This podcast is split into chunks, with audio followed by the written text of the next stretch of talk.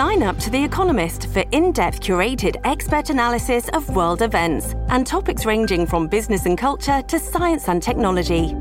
You'll get the weekly digital edition, online only articles, curated newsletters on politics, the markets, science, culture, and China,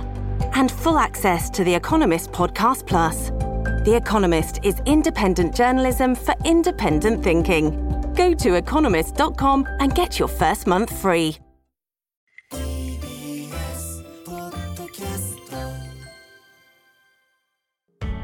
発信型ニュースプロジェクト。TBS ラディオ905-954おぎゅうえちきセッション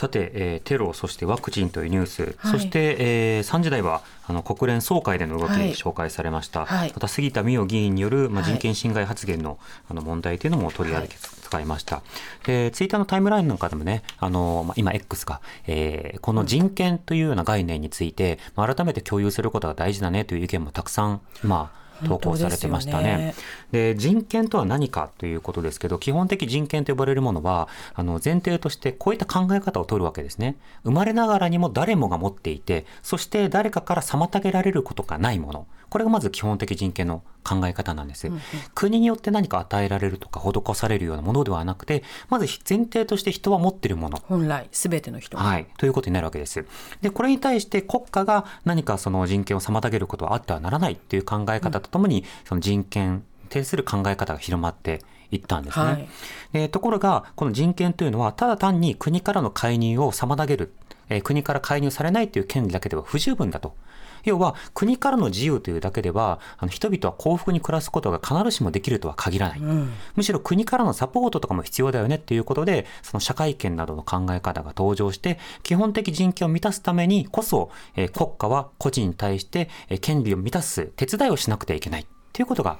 盛り込まれているわけですね。だから例えばその参政権あの政治に参加する権利とか、はい、あるいは生存権、あの困窮している時などには国はこれを助けなきゃいけない。っていうようなこと、基本的人権を守るための組織,、あの組織として、まあ、政府があるわけですから、そうしたものとして位置づけられているわけですね。で日本国憲法でも第11条に国民はすべての基本的人権の共有を妨げられないっ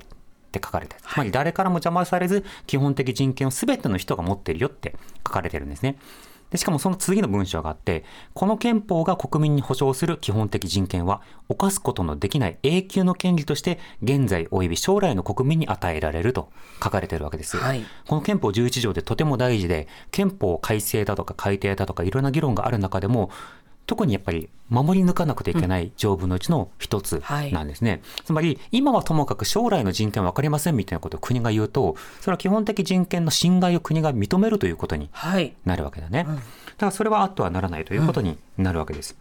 うん、で今回の国連総会の場で岸田総理が人間の尊厳というものについてこう繰り返し触れたり、はい、あるいは人権というものを例えばその、まあ、困窮者とかそうしたものに限ってこう言及していたりしたものが話題になりましたよね。ただその今言ったように人権というのは全ての人に普遍的にあるべきもの。なのに、はい、えー、政府の仕事不足などによって、まあ、例えば、えー、対等な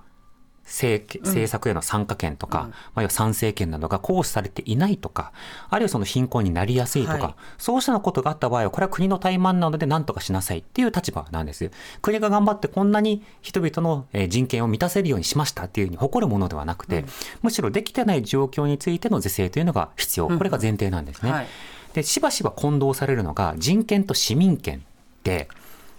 で人権はあのヒューマンライツって言ったりしますけれども、はい、その市民権は例えばシビルライツとかいくつかの言い方がありますが、例えばその人権はみんな持ってるけどどの程度の市民権を誰にどの程度付与するかっていう範囲は一定程度国や自治体が決めたりするわけですね。で、実際に憲法11条の前の10条には、日本国民たる要件は法律でこれを定めると書かれていて、国民には基本的人権があるけれども、誰を国民とみなすかは憲法で、あ、個別の法で決めますっていうふうに憲法で書かれている。となると、まあ、例えば、本来であれば全ての人に、全ての国民に参政権を満たさなくちゃいけないとなってるんだけど、でも日本人じゃない人の場合は必ずしも参政権などを満たさなかったとしても、これはあくまで市民権の付与の範囲内ので、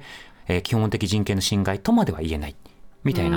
でも一方で、生活保護などが適用されるように、日本の中で困窮している外国人に対しては、憲法上の例えば生存権を満たす義務というものが、あの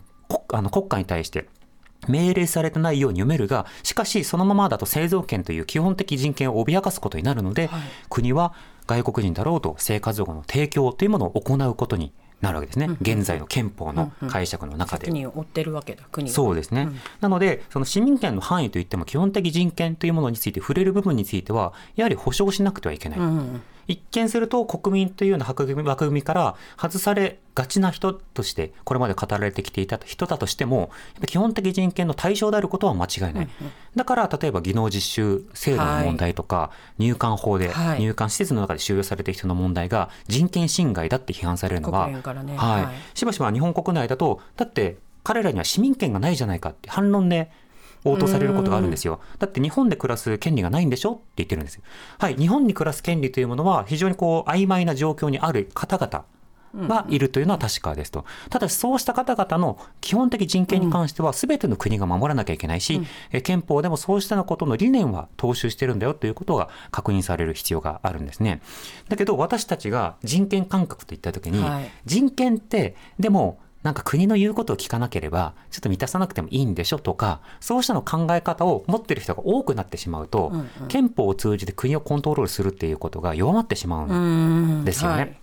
で、それは、あの、翻ってテロ対策でもそうだし、ワクチン接種の無償状況をいつまで続けてくれるのかという、これある意味の生存権とか、医療を受ける権利ですよね。公衆衛生という意味で、そう、い、ろんな観点からも大事なので、その意味でも人権感覚っていうものを広くより高く設定するということは、うん、私たちが生きる社会の中で私たちをその見捨てない社会をちゃんと作ってねっていうことを要求し続けることでもあるんですね。はい、だからあの人は市民権ないから別物とか他の集団だから別物っていう考え方はそもそも人権感覚という言葉とは全く異なる相入れないです、ね、はい、議論であり、うん、そうした人権をこそ今国連総会などでね改めて問い直されてるんだということは共有しておくことが必要かなと思います。